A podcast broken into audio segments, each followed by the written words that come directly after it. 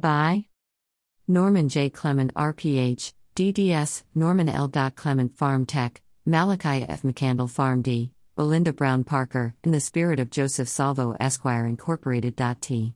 Spirit of Rev. C.T. Vivian, Jelani Zimbabwe Clement, B.S., MBA, in the spirit of the Han.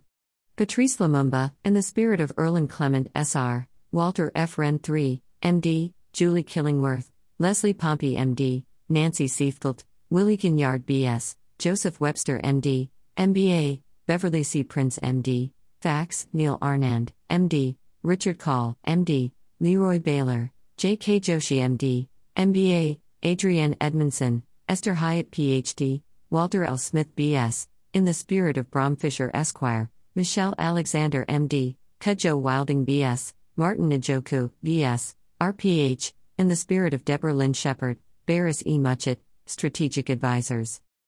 Your pharmacy is now a part of law enforcement, and this is far bigger a problem in America than Facebook. The DEA has failed America. The DEA has failed America by sequestering legitimate licensed medical professionals. Just like the liquor prohibition of 1934, the government promoted the idea that liquor was dangerous. Today we see existing efforts as the government goes after legitimate licensed medical professionals. We are now witnessing the growth, the rapid growth of the illegal use of fentanyl. Cathleen London, MD, placed on probation. According to a September 18, 2018 article from the New York Times, called The Drug Enforcement Administration Has Proved Itself Incompetent for Decades, written by Leo Beletsky and Jeremiah Goulka, professor then faculty director of Northeastern University's Health and Justice Action Lab, where Jeremiah Goulka was a senior fellow. Every day, nearly 200 people across the country die from drug overdoses. Opioids have been the primary driver of this calamity, first as prescription painkillers, then heroin, and, more recently, illicitly manufactured fentanyl. The death toll has risen steadily over the past two decades. The Drug Enforcement Administration, the agency that most directly oversees access to opioids, deserves much of the blame for these deaths. Because of its incompetence, the opioid crisis has gone from bad to worse. The solution overhauling the agency, or even getting rid of it entirely. Listen to the below podcast by Daily Remedy of Cathleen Lond, MD. Greater than a conversation with Dr. Catherine London, opioid policy expert and a true fighter. Podcast from Daily Remedy Cathleen London, MD, third year law student, University of Maine, discusses privacy rights. The truth in healthcare. The DEA DOJ intrusion into medical care has resulted in your credit card company owning your medical data. Equifax just completed the acquisition of Appriss Insights, 1, who is rebranding as Bamboo Health. 2. A. How much data sharing goes on between the entities. Just as Apprise NarxCare Score 3 is a black box 4, never subjected to peer review or outside scrutiny 5, this reorganization seems designed to hide data sharing.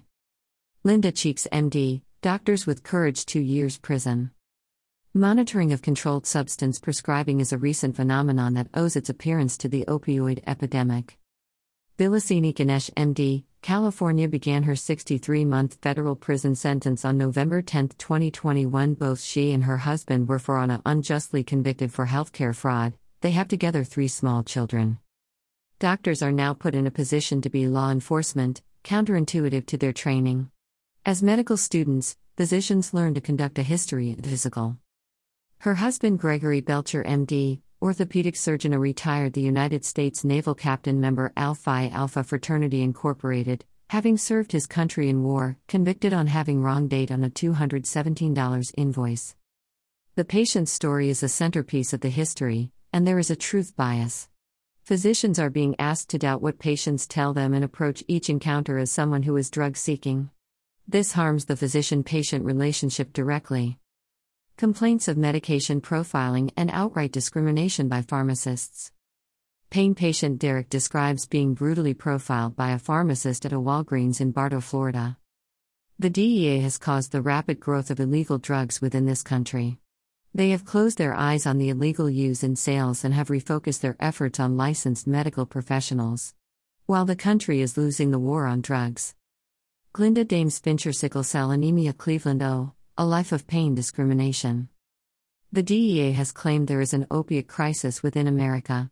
Yet this agency has failed to identify locations and the sources of this opiate crisis. They blame doctors, pharmacists, pharmaceutical companies, and the American people for being in pain. Edward Hardy, Sickle Cell Anemia, Cleveland O. A Life of Prescription Profiling by Pharmacists. Yet while these licensed professionals are losing their licenses and or going to prison, the illegal use and sales of fentanyl, heroin, powder cocaine, and amphetamines are increasing according to the National Drug Control Policy, located in the White House exceeding $100 billion a year. Sickle cell disease profiting. Courts in California and Oklahoma have further concluded this rise is unrelated to prescription opioids or big pharma manufacturers. Congress must clean up this mess. For now, you are within. Bill Clementine, The Nemesis, London, England. The norms.